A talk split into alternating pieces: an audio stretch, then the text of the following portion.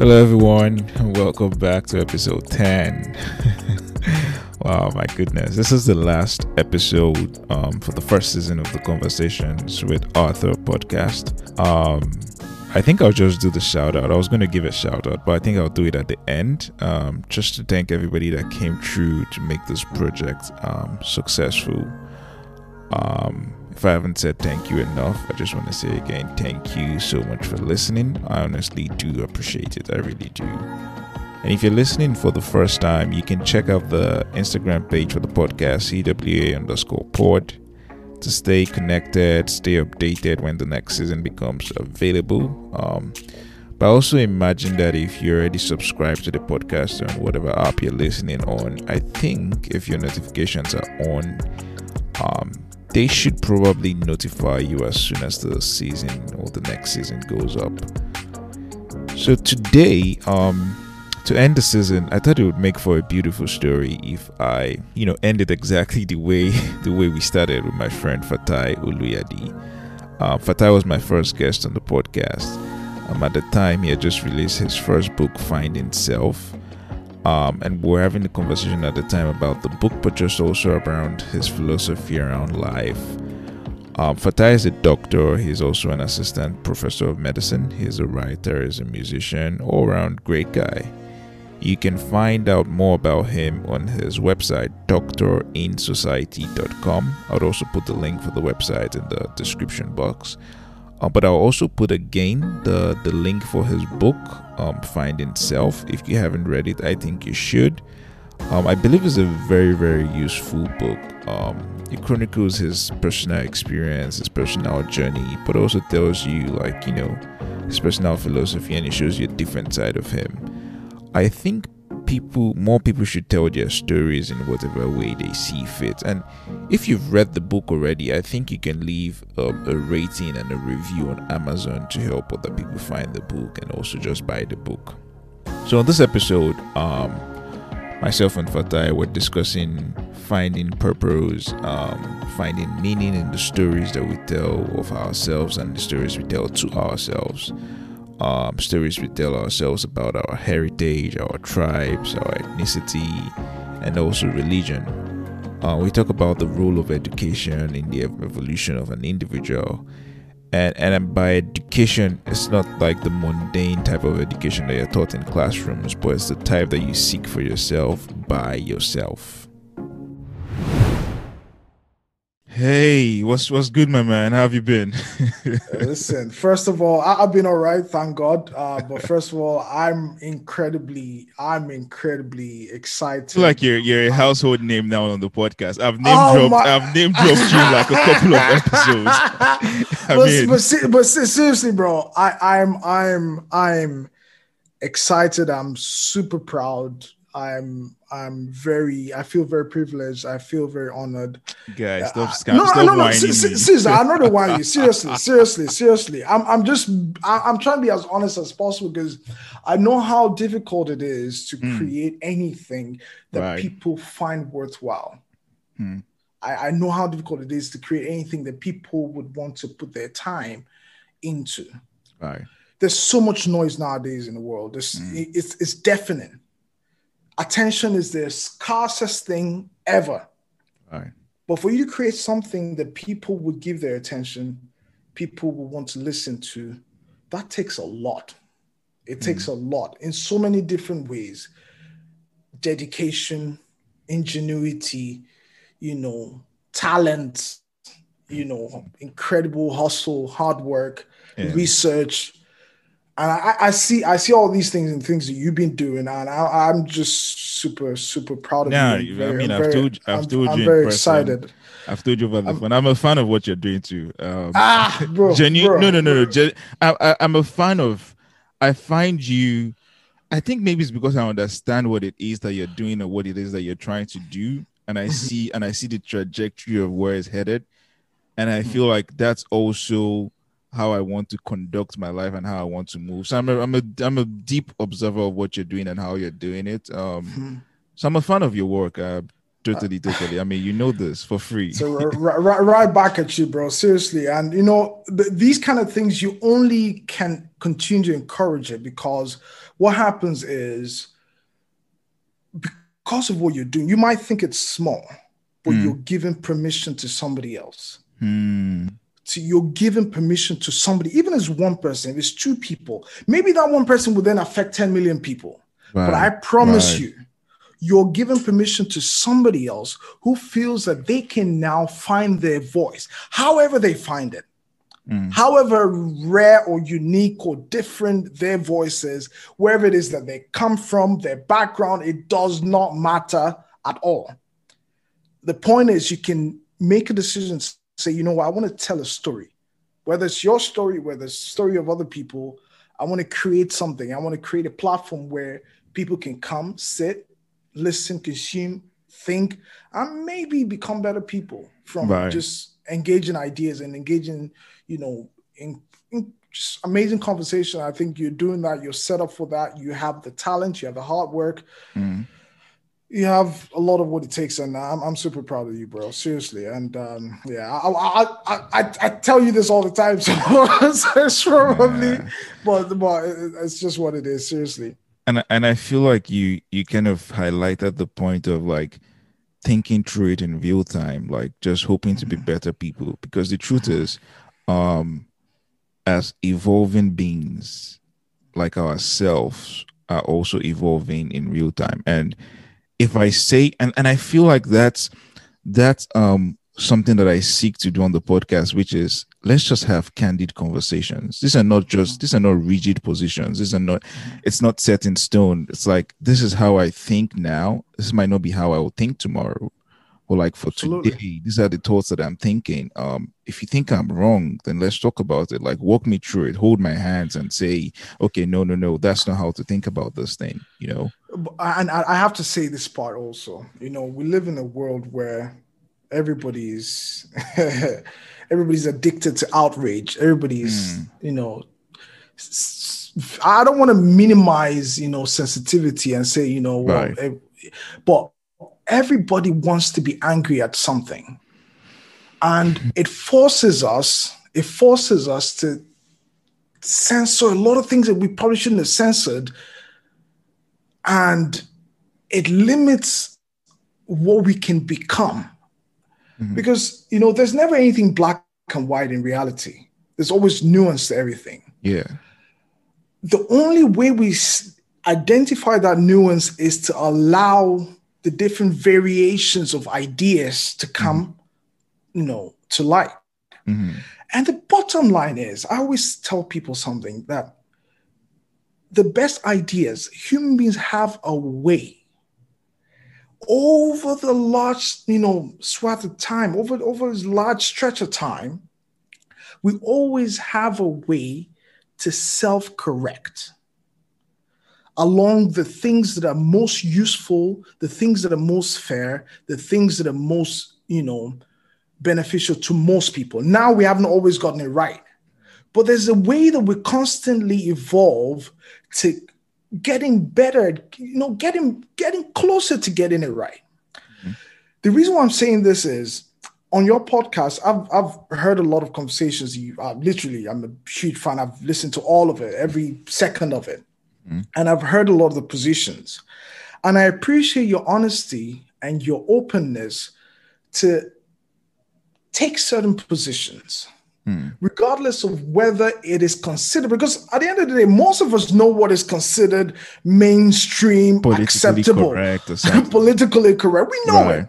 You get what I mean? So mm. for you to be honest and you know open enough to have positions that are perhaps not as mainstream, not as politically correct, but you're willing to put yourself out there for the sake of, you know, a debate, mm-hmm. for the sake of exploration, Right. You're not doing anything intentionally to hurt somebody else. You're just putting out there to to have a conversation about it.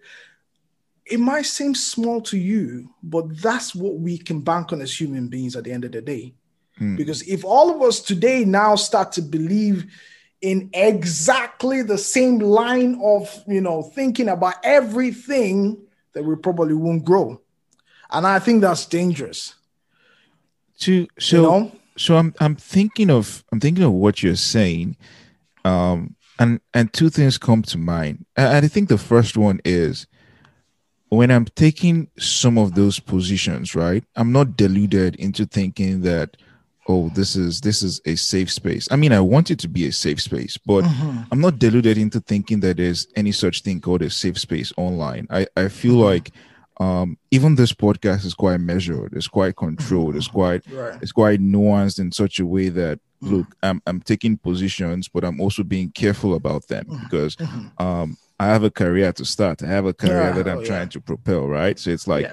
there's all of these considerations so I, I have always wondered if the idea of I guess safe space only exists if you control your time and your source yeah. of income. If you're oh, yeah. if you're your own boss, maybe um people do or Patreon. Trust, or your or your trust fund or baby. Trust fund baby, right? You really don't care about the markets. Uh, otherwise, the idea of there, there, are consequences for everything.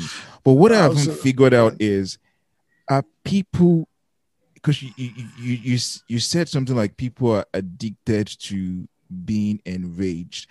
I haven't figured out yet if they are really triggered or they are acting triggered. Ah oh, man, I I don't know where. First, first of all, you know, I do not find it any. I don't find it noble to judge people's, you know, reactions to things. Hmm. But when you tell people how to react, right? You can't tell people people how to react. But when you live in a world where everybody has something there, you know, it feels as if we enjoy the idea of shouting about things rather than actually those things changing. Hmm. Because in a way, in a way, in a way, we are all I don't want to. Well, we're performing yeah, really. but, but, but, but, but again, you know, I, am trying to be very careful with this, right? Uh-huh. I don't want to say. maybe I'll probably just say it straight up. We're all attention seekers. Yeah. In, well, some people to, to, a, certain degree, we're all performing. So, yeah. Right, right. We just want somebody to look at and say, "Oh yeah, that person is angry. Oh, what are you angry about? Oh, now I've validated your your intellect. I've validated mm. your idea by paying attention to your anger." Mm. And it feels as if people derive a certain that same validation from that. Mm. I do not agree with what you're saying. I do not agree with what you're saying. I'm going to call you a devil. I'm going to call you the worst person on earth just so you know you can look at me. Look mm. at me. Mm. Look at me. I'm talking to you. You're a hmm. devil. You understand? They, yeah. we, we we we we are, you know, attention seekers. I just feel like there are better ways to seek that attention mm. outside of constantly finding outrage in you know in uh, about things that happen in society. Now you can be truthful. You can have positions that you know you're genuinely genuinely you know displeased about or you you're not happy with essentially. Rather than do too much of the noise in my opinion mm ask yourself what is the most meaningful way you can actually change that particular thing that may not necessarily have to do you know with the noise that everybody is making? How much of, and i think much... I, I, I, think that might actually generate better things. It might actually right. generate meaningful change if if most of us did did that. And and for me i i find that interesting as a segue because um almost like six, seven months ago, we had our first conversation, which was like the um, first episode of the podcast, which I was really, yep. really grateful for. Um, you had yep. a, your new yep. book out, Finding Self. Yep. Um, people should go check that out if they haven't if they haven't read it. Yeah, Amazing I beg, book. I beg, I beg. Go on, go on, go on. Check it out. Yeah, I mean, you can find it on Amazon. Amazon. You can find Finding Self, yeah. Fatai. Yeah. yeah. But but I was saying that to say how much of this comes from introspection within the self where you know it's like do you like how how what would you recommend like because mm-hmm. if you think about it um mm-hmm. i read your most recent article on your mm-hmm. website doctor in society right um mm-hmm. doctorinsociety.com okay and thank you you were saying to define who you are. Yeah. And me in my mind, I'm like, it seems like one has to. I'm trying to find how all of these things connect. You have okay. to find self first, yeah. in order to find meaning out there in the world. Yeah. Is that is that a perfect summary of what you're thinking about lately?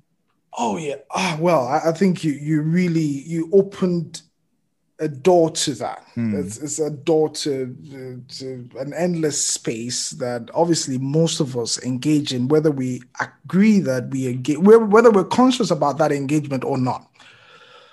Because my first book, Finding Self, was about, you know, you're trying to navigate the world. You are the engine trying to navigate that world. How foolish would it be if you haven't, you know, figured out what was true about you, what was unique about you, what was specific about you, what your values were going to be, what it was about you that will engage that world. And being careful about not attaching the wrong things to you that wouldn't allow you actually have a meaningful engagement with that world. That was mostly what that book was saying in a, in a kind of way. Mm. But this is only, all of that is only a component to this larger reality, mm-hmm. this larger engagement that we all have with the world that is primarily based on finding meaning. Everything has a meaning. Um, I was born in, you know, Ijebu That has a meaning. I'm Nigerian. That has a meaning. I am, you know, I'm a male that has a meaning. I'm a father that has a meaning. I'm a husband that has a meaning. I'm a physician that has a meaning. I'm a Muslim that has a meaning. I'm uh, I, am a writer that has a meaning. So you know the the country where I live today has a meaning. To and, give context, yeah, when you're saying yeah. has a meaning, do you mean has significance? Are they the same thing? meaning there's some meaning that you've attached to it, and that meaning is not always universal and that's that's where I'm getting. Because if it was universal, everybody takes that meaning and run with it. You know, there's nothing else to. There's nothing left to dig. Hmm. You get what I mean? But because most of that meaning is based on the story we tell ourselves about those things. Hmm. There's a story I tell my I tell myself about being a Yoruba person. Mm-hmm. There's a story I tell myself about being a Nigerian. There's a story I tell myself about being a physician. There's a story I tell myself about being a writer. Hmm. That story is where the work is. Because at the end of the day, what we all want is to find peace, you know, like we say back home, peace of mind. It's just, it's, it's pretty much that. A lot of times to be able to sit and say, you know what, I'm at peace with the world, I'm at peace with myself. Hmm. But that will only, you only get close to that if you've gone back and examined the stories you've told yourself about the different aspects of your life.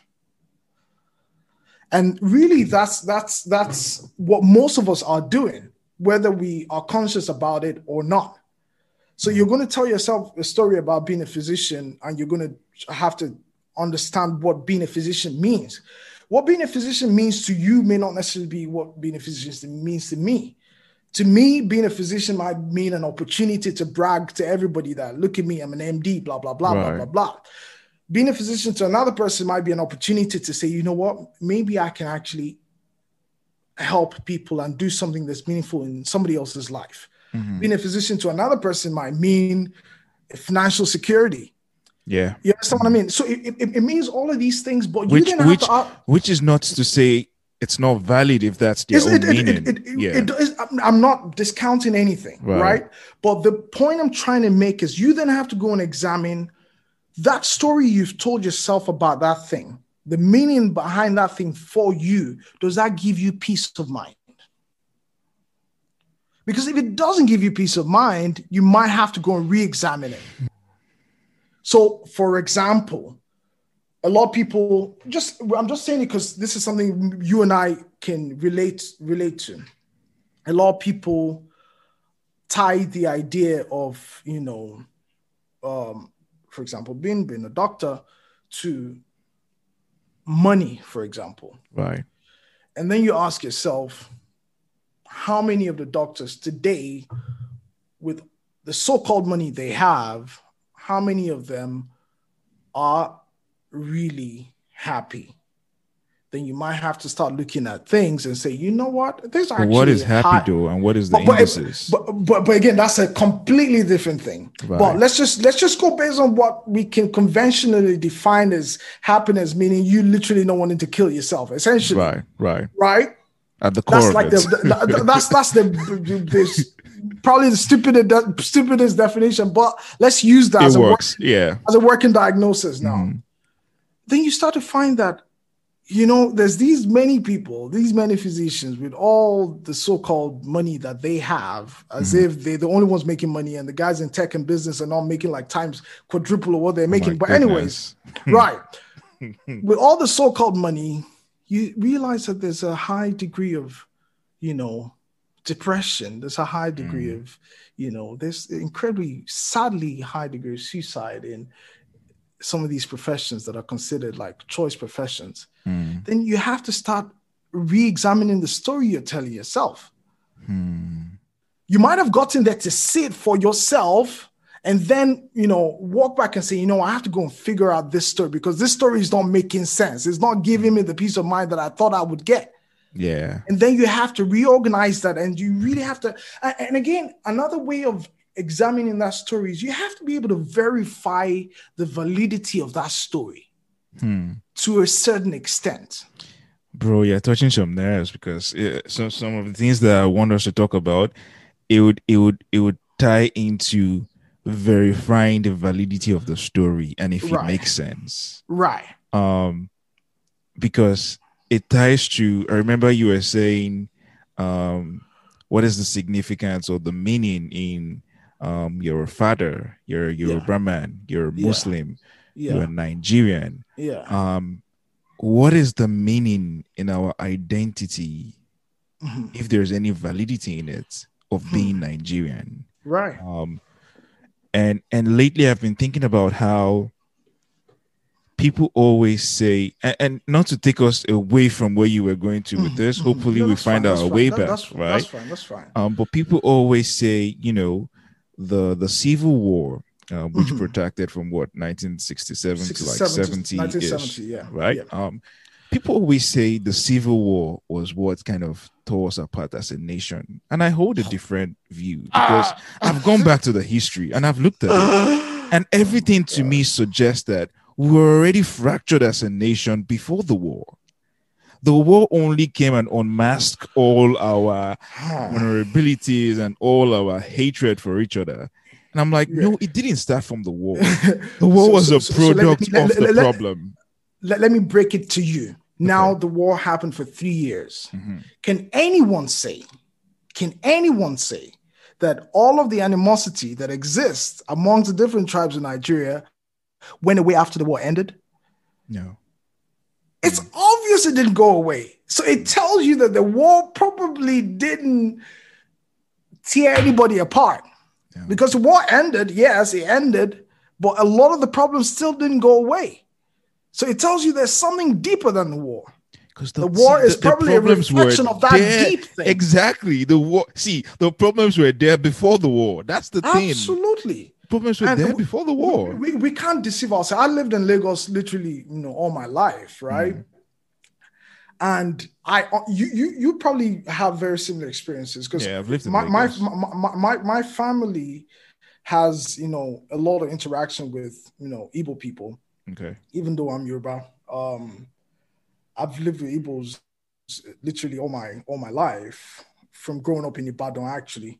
Um, and what I notice, I can I can make it seem I can try to hide that, but you'd find people in your own family, they're mm-hmm. perhaps the older ones, maybe, that have this idea about Igbo people in general. Mm-hmm. That idea is not based on their daily interactions necessarily with an, you know, an Igbo person, right? But based on the stories they've told themselves in over and order, over, over yeah. and over again, in order. This is the big part of it. In order to feel better, about themselves, in order to feel superior, in order to find some validation in their own identity. And mm-hmm. that is the problem with us human beings. We always feel as if the only way to find it's crazy how how you know cancerous this idea is. The only way to find meaning in ourselves is to remove the value of somebody else. Yeah. You see it in religion, you see it in tribal issues, you see in nationality issues, you see it in even in, even in sports, you see that. Right. It's it's crazy. Sports is the most benign version of it because it's all for fun. Hmm. Right? But we always why why do we why do we find so okay let, let me anyways, let me go, go let, let me let me give you a bit of context. Um, yeah think about growing up yeah. and um, well i can speak for myself but i suspect mm. that most people have the same experiences yeah think about growing up yeah think about people an overwhelming majority of people yeah. your parents your dad yeah. um your mom called family friends yeah and ask yourself what tribe they came from they were mostly from your tribe right no doubt no and, doubt. And, and i'm asking myself no doubt. Why was that so? Why was most people that came to visit that my parents called family friends? Why were they mm-hmm. Igbo people? Mm-hmm. And and and we always say we want to be one country and yeah. you know where we're united, our unity is mm-hmm. non-negotiable, mm-hmm. this and that. And I'm mm-hmm. asking myself, what does it mean to be Nigerian? you know, I, I, I, I, well, that that hold that thought for a minute, and we're going to come back to that very important question. but a source, in my opinion, for a lot of these problems is in something we all define as education. We claim we go to school. But what education? Education, if you look, if you look at the Greek origin of the word to educate, it's supposed to bring something out of you. It's supposed to, it's supposed, there's something inherent in you as a human being that is perhaps pure. But education is supposed to pull it out to the surface. Hmm. It's supposed to help you evolve as a human being, not train you to become a secretary, not train you to become a physician, not train you to become an engineer. It's supposed to pull something out of you to the surface that you can engage with the world in meaningful ways. What we define as education from where we're from is simple and straightforward. You go to school to become a lawyer, you go to school to become a doctor, you go to school to become an engineer, you go to school to become all these different things. But we perhaps weren't really educated because we never really changed. Maybe, maybe some people did. The problem is if you don't understand that the purpose of your life is to evolve, evolve beyond where you're coming from, so you can see the world for what it is the different colors, the different, you know, backgrounds, the different tongues, the different. It's that's the purpose of education and that's the purpose of life at the at the core of it. So when you get to that point, you see yourself as somebody who's engaging in this larger reality in the most meaningful ways where you don't find it constructive you don't find it you don't find any gain in alienating or subduing other human beings like you because they run the same engine very similar to you regardless of their tribe regardless of their religion regardless of what they decide to make their values as long as they're not coming at you, as long as they're doing their own thing, they're just the same as you trying to find the same thing called peace. We are, we don't, I don't think we we focus on true education. I think we we education came to, for example, Nigeria during the industrial uh, revolution. Right. The industrial revolution is designed to make workers Mm. And that's all it was. You can literally call it industrial training. That's what we call education back home. Right. But if you then notice, you then notice that some of these things are changing, perhaps. They're probably changing because people get more exposed. Yeah. Exposure is education. People are starting to see that, you know, wait, this person, he might be, you know, an Hausa person, it might be a Christian Hausa person, but at the root of everything, he's looking for the same thing that I'm looking for. Yeah. So we're just we're cool. We're we're, we're on the same. We're we're going in the same direction.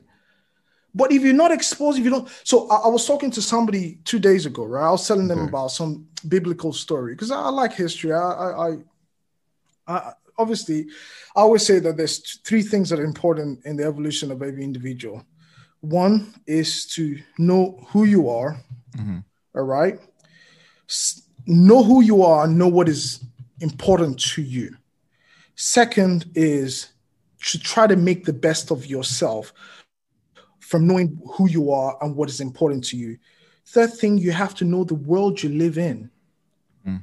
You have to know the origin of that world and the destination of that world. That's all what you're trying to figure out. These things are, if you divide them into the different subjects or whatever, it's endless, mm-hmm. right? But the important thing is that when when you need to understand the world you're living in, you will learn about people.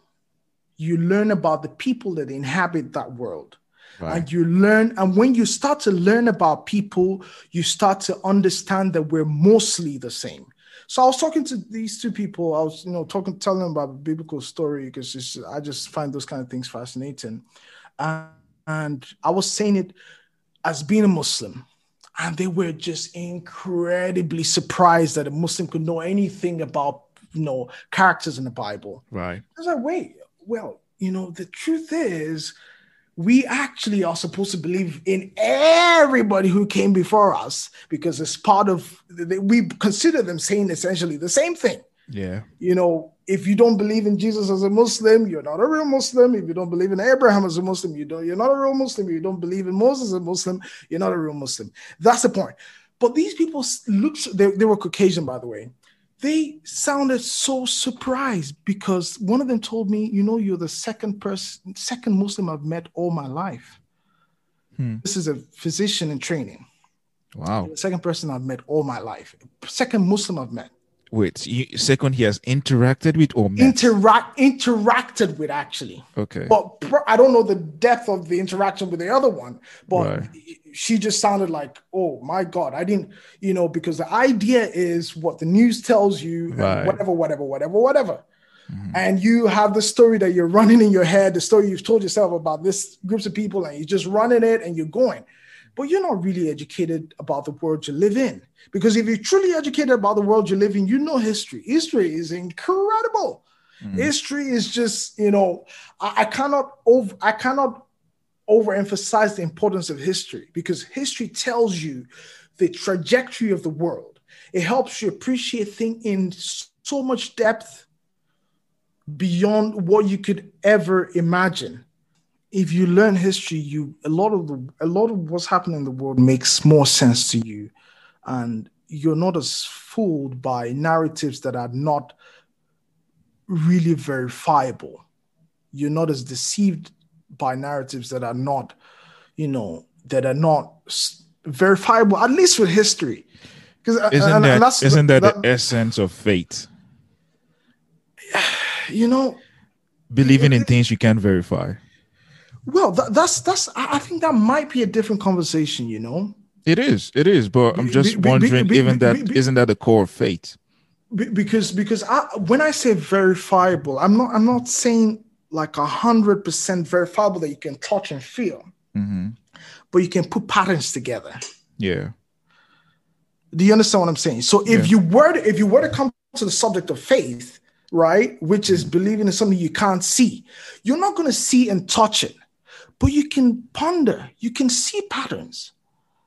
You know, in most religious books, the only way they communicate the reality of God is to tell you things that you can't use to describe God and try to let you see the pattern in things. Mm-hmm. Yeah. Nature to people to events that's happened in the past to all of these different things that you may not necessarily be able to feel and touch but you can say you see know observable patterns yeah. Right you can say wait a minute wow okay all right. You know we we we this is perhaps going into another uh, direction but I, I think it's all important right? Yeah. We we have a story in our tradition about how abraham came to truly believe in God. Okay. And he went this way. This is just like a loose description of it, right? Mm-hmm. One day was pondering, oh my God, there's something, I'm, I'm from somewhere. There's something that put me here. There's something that's behind all of this, right? There's something that's behind all of this larger things. Then he wondered, you know, maybe it's the moon. Because it was it was looking at the moon at night and said, maybe that actually is the origin of all of this, the one controlling all of this. And then woke up in the morning, the moon was no longer there. Mm. Then he said, okay, all right. Whoever's in charge of all of these things has to be present 24 7 because otherwise everything is going to shit. So you get what I mean? Right. Now, it was in the day the sun came out and he wondered, maybe it is the sun. And then night came, the sun was no longer there. And all of these people, his father and all of the people around him, they worship these things that they made, that made with their own hands.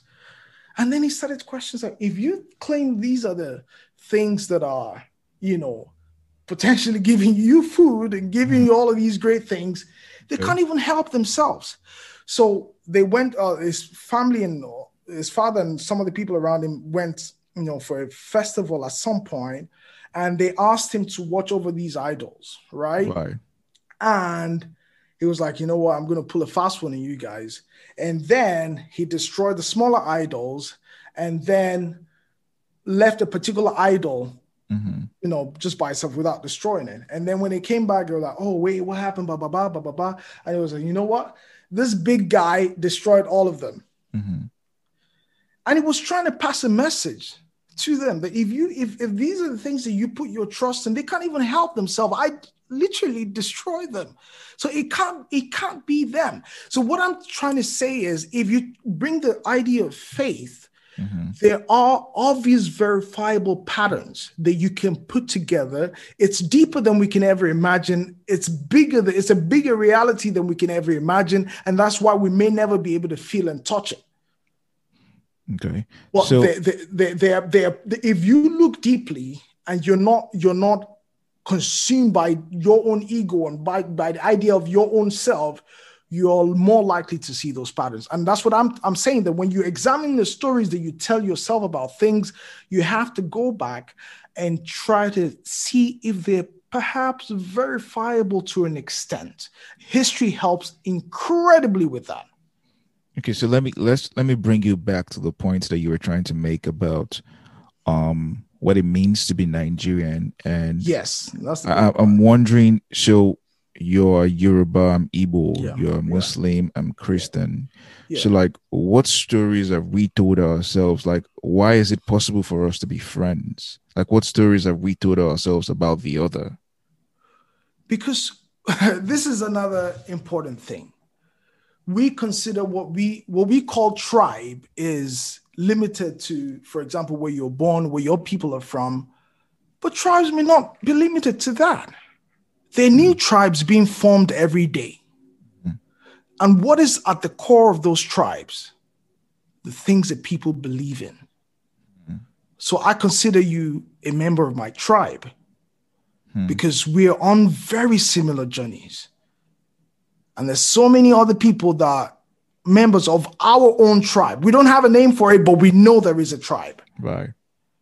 And that's part of the stories that we tell ourselves. That's what we see. It's it's inherent. You you you just vibe with somebody and he's like, oh my God, we, we we really, you know, we really connect.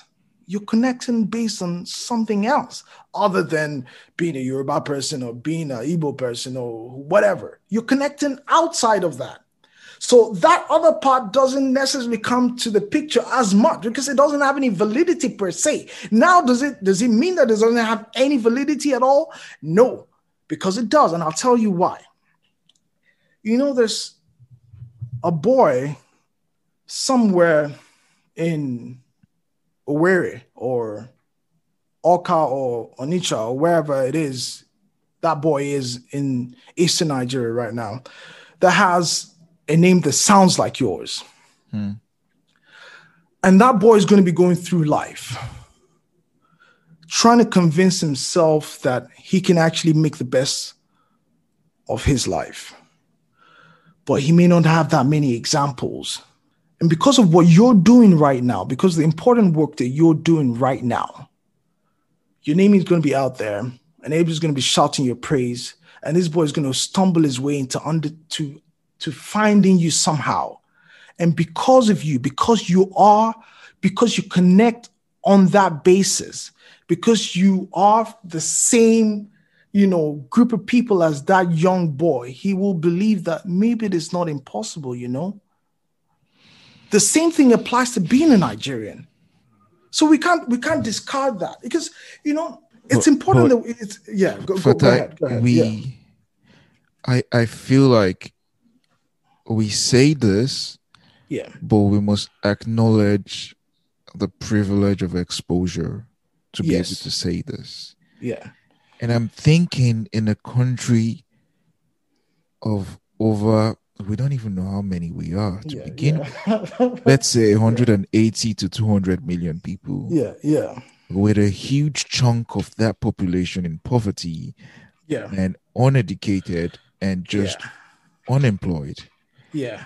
Where do you want to begin to have that conversation of uh, because it's like we've accentuated the differences and like i am this i identify as this therefore not the other.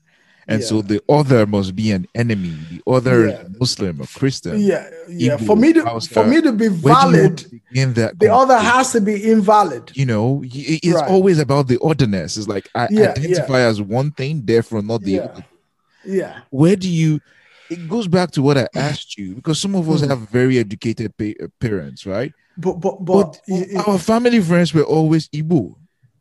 Like, that's no, that, that's my point, bro, bro, bro, bro. That, first of all, this question you're asking is something I, I I talk a lot with my brother because we can blab about all of these idealistic things and being you know members of different tribes and new tribes from and all these things that sound fancy, but you again you have to go back to exactly what you're saying. And we'll talk about it, the fact that you know this Maslow's Maslow's hierarchy, hierarchy needs, needs right? right? And that's that's a that's a very important thing. Now, um, I feel there's a utility in many things. There's a utility in many.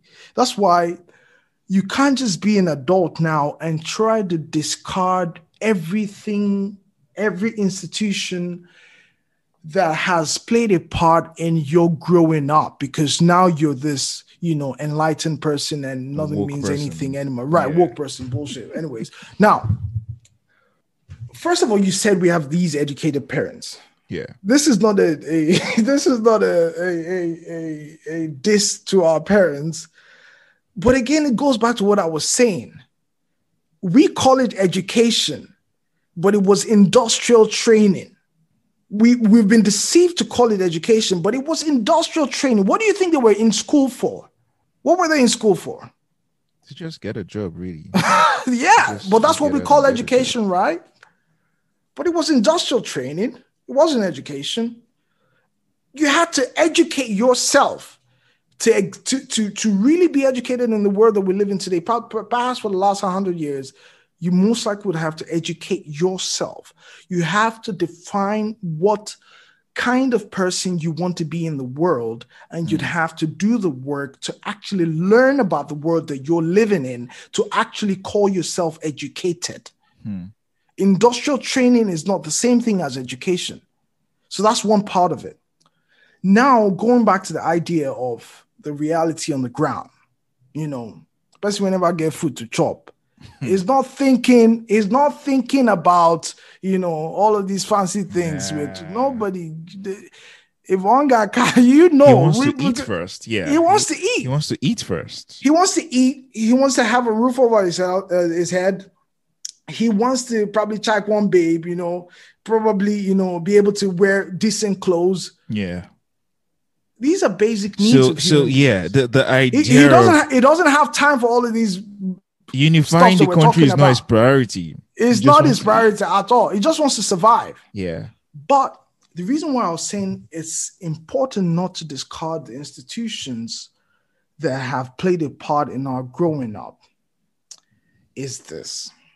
People always say, you know, religion has done so much harm to the world and the good that it brought, blah, blah, blah, blah, blah, blah, blah, blah, blah, blah, blah, blah, blah, all over the place. But then I ask myself, if you go at the core, at the heart of most religions, what you find there is values. At the core, people may not practice it according to what the core is telling them to do. Right. But at the core of most religious traditions is values.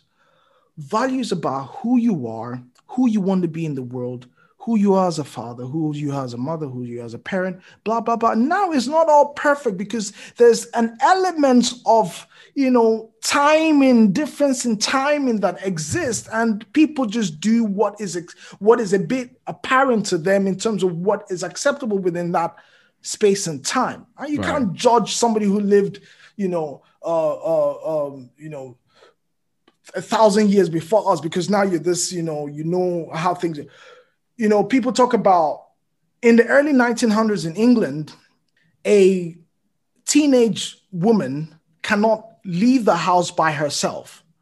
Mm. She had to have a chaperone, somebody to watch her and make sure she, first of all, she's protected and make sure she doesn't, you know, just stray away, however you want to describe that. Right. Try to dis- try to create that kind of a world today and you have everybody, every every activist coming for your head. you understand what I'm saying? Yeah. But this is the same beacons of you know human advancement that we put on a pedestal today. Right, right. I, and that's just a fragment of some of those realities that if you really understand, you'll be amazed as how at how the world evolves and how human beings have evolved. Mm. So, putting that aside, institutions are very important, especially those religious institutions, because at their core, they teach values. And those values are the basis from which, you know, on which we define the people that we want to be and we continue to evolve as human beings.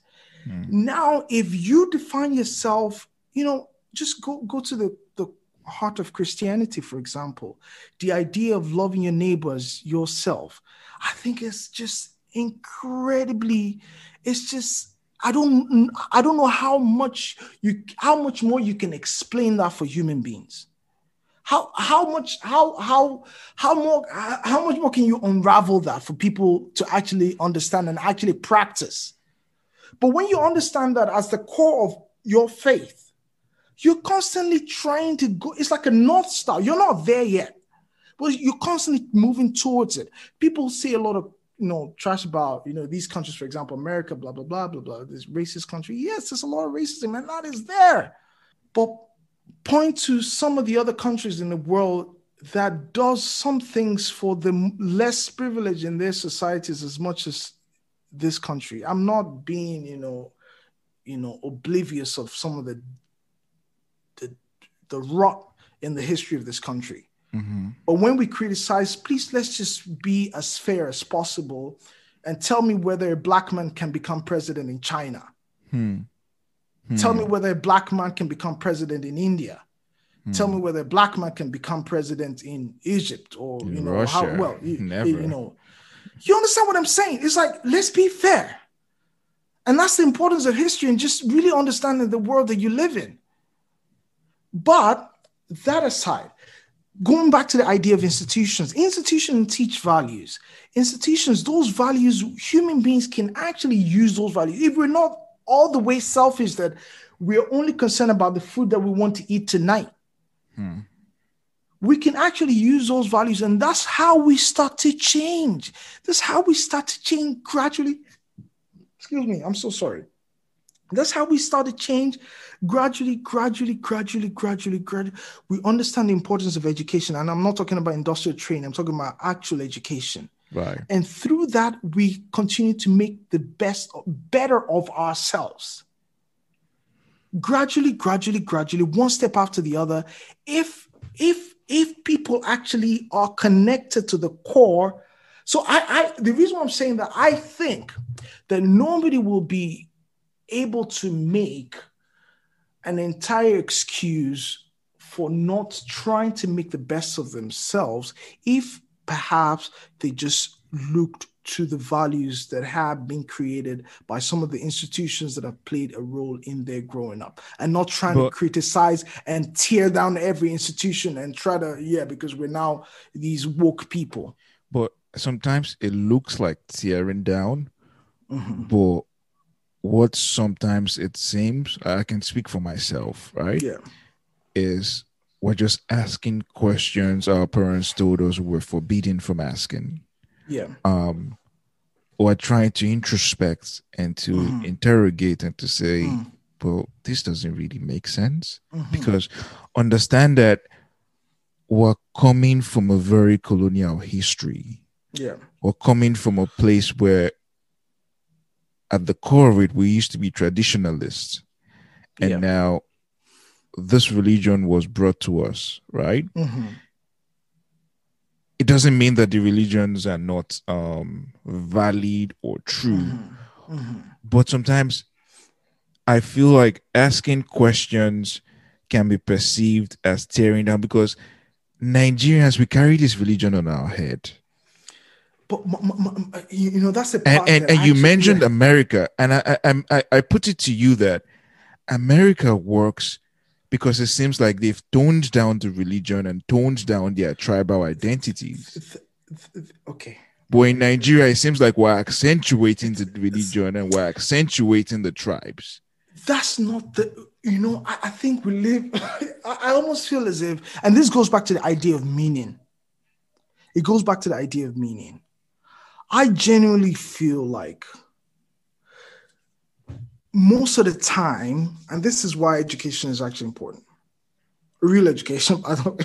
Mm-hmm. Most of the time, we, we touch, we only do, I will go back to a word you used earlier. We only do the performance of mm-hmm. things. We don't actually do those things. Hmm. And it, it, it reminds me of what religion has become, for example, in some of the places that we come from. Hmm we only perform. We don't actually do the. It's like separating religion from being spiritual and being in connection that, that, or in touch with God. So, so, so, so, so, for example, right? It goes back to the idea of finding peace and being able to engage the world in a peaceful and a meaningful way. I do not see any religion or anybody who practices any religion mm-hmm. that can argue that their religion causes them or gives them an excuse to not be able to engage the world in a meaningful way, in a peaceful way.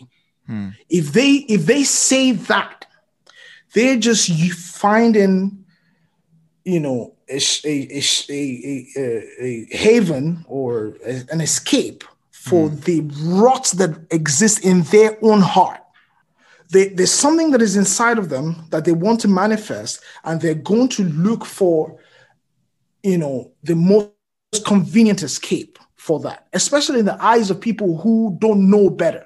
If you actually say that you're Christian, that you're Muslim, that you're whatever other religious tradition that people people you know practice. And that's a different conversation. But if you're going to say that you're any of those things just ask yourself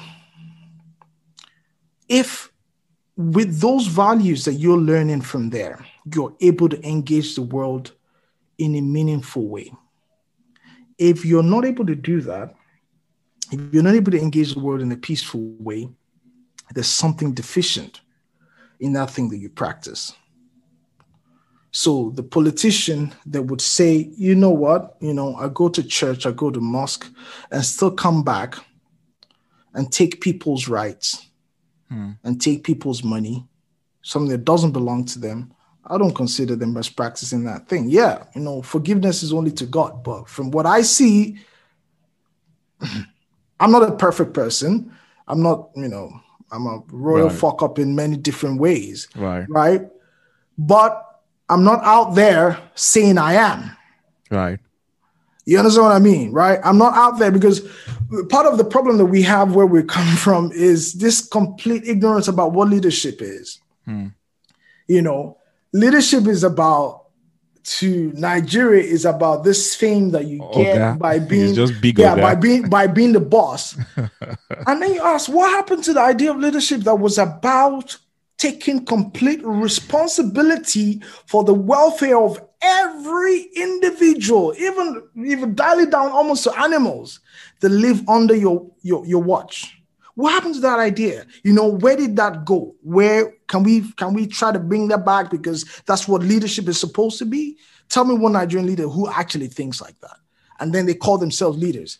Tell me one Christian who actually, you know, says, you know, does what what you know, the Christians say this this uh, phrase like, "What would Jesus do?" Tell me one who would actually do what Jesus would do, and then is in is in these places where they're embezzling money and doing all of that. Tell me one Muslim who would do what the Prophet Muhammad would do, and they, they in all of these places doing what they're doing. Now, you know, their forgiveness is to who who forgives, but from what I'm seeing, they're actually not practicing what they're supposed to be practicing.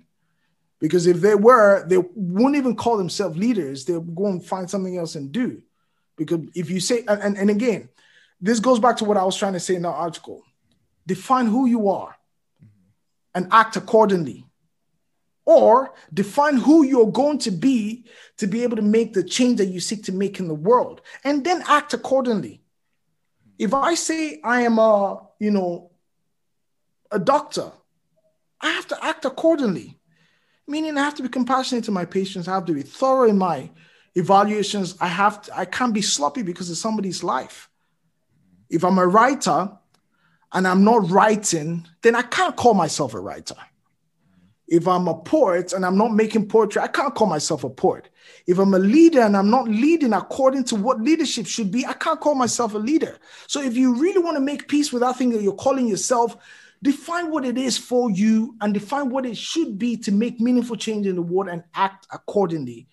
We claim we're Muslims, Christians, and all of these things, but we're not doing what we should be doing. We claim we're educated, but we're not acting like educated people. We claim, you know, I can go on and on and on and on.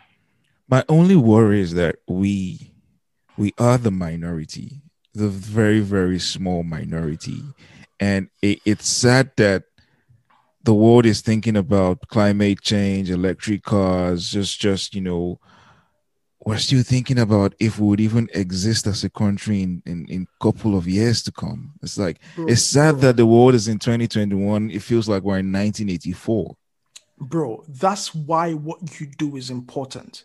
You might think, you might think that is, you know, the 10 to 20 people that listen to your podcast, you know, that's the limit of what your your reach is.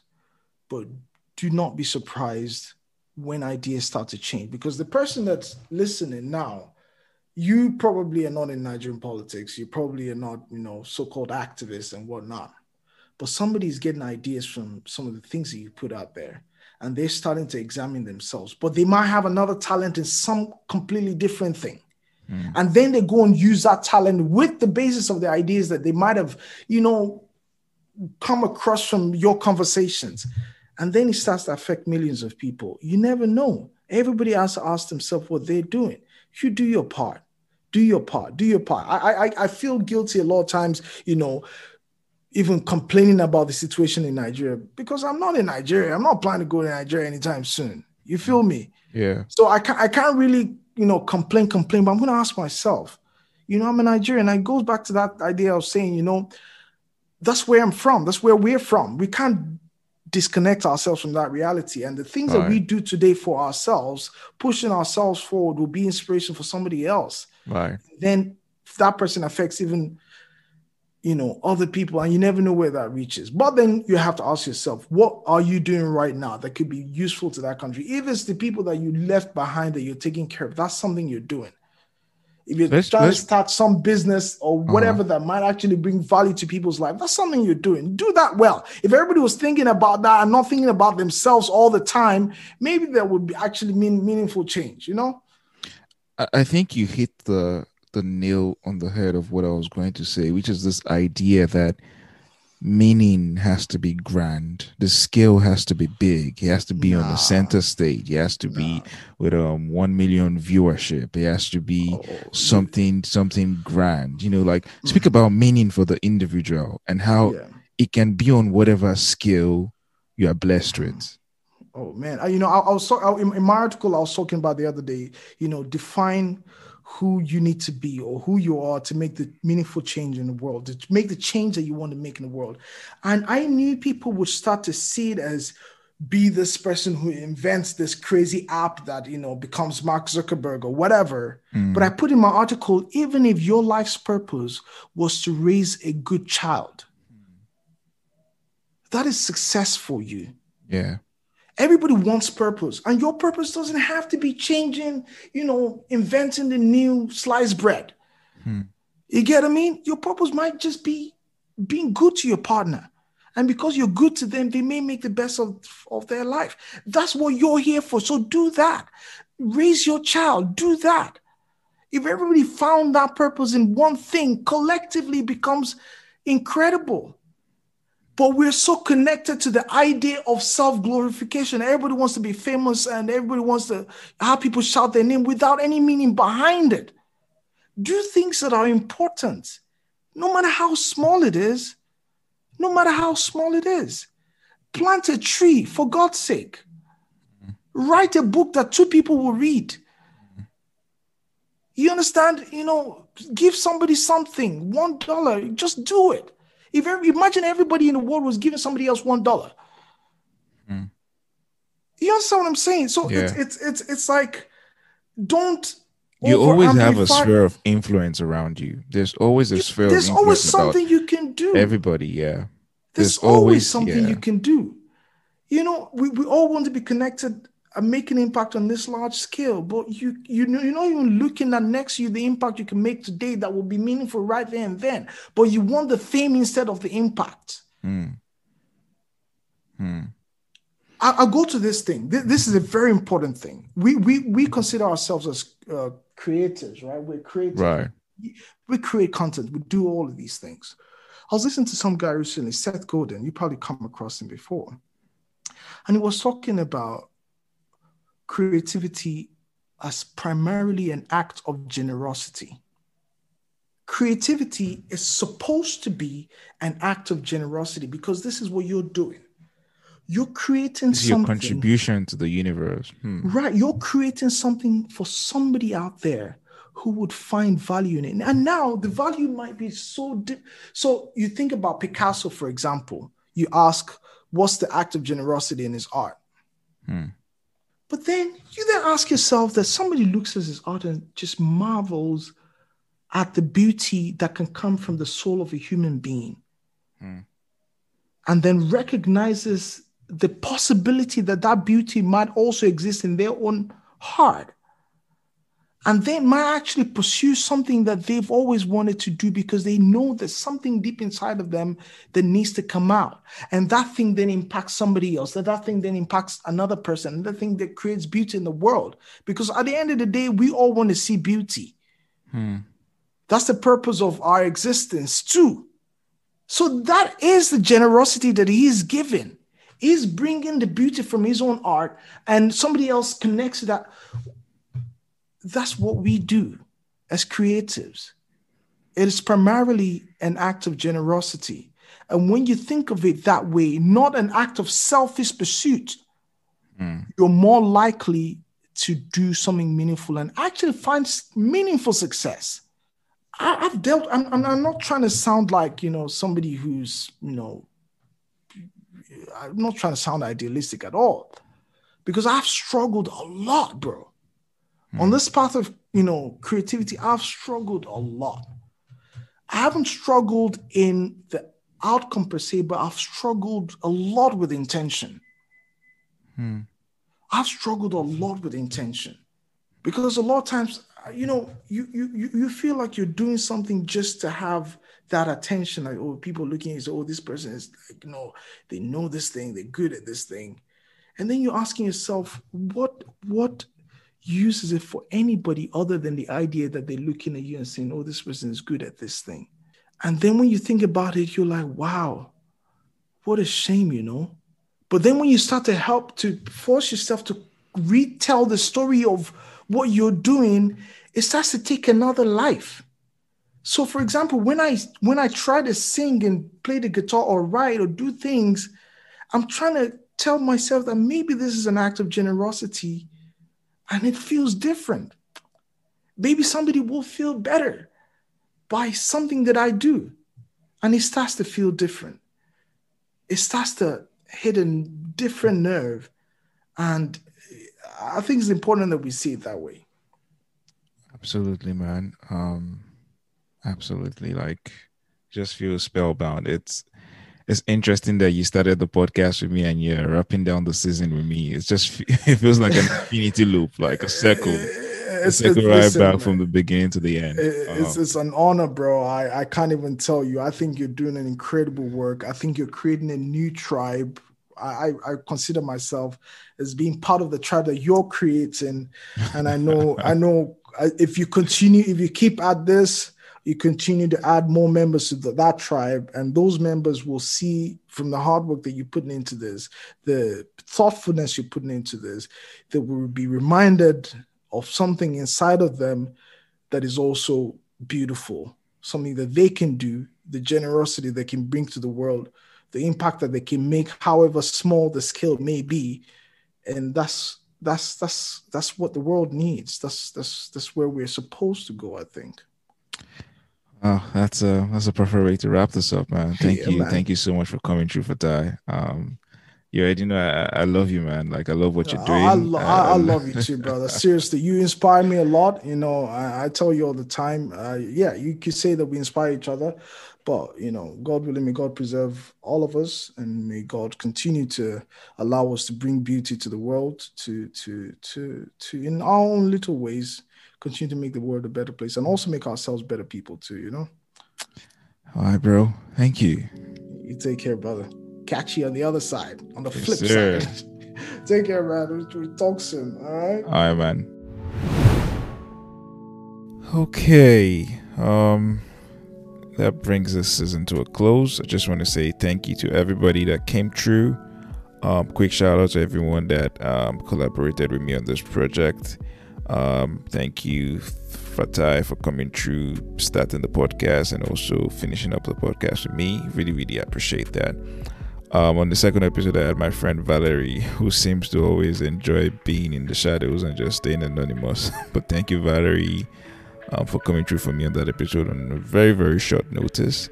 I had a Daisy Wanko on the third episode. Thank you, Daisy, for coming through. At Nina on the fourth episode. Nina, you know I love you. Thank you so much for coming through.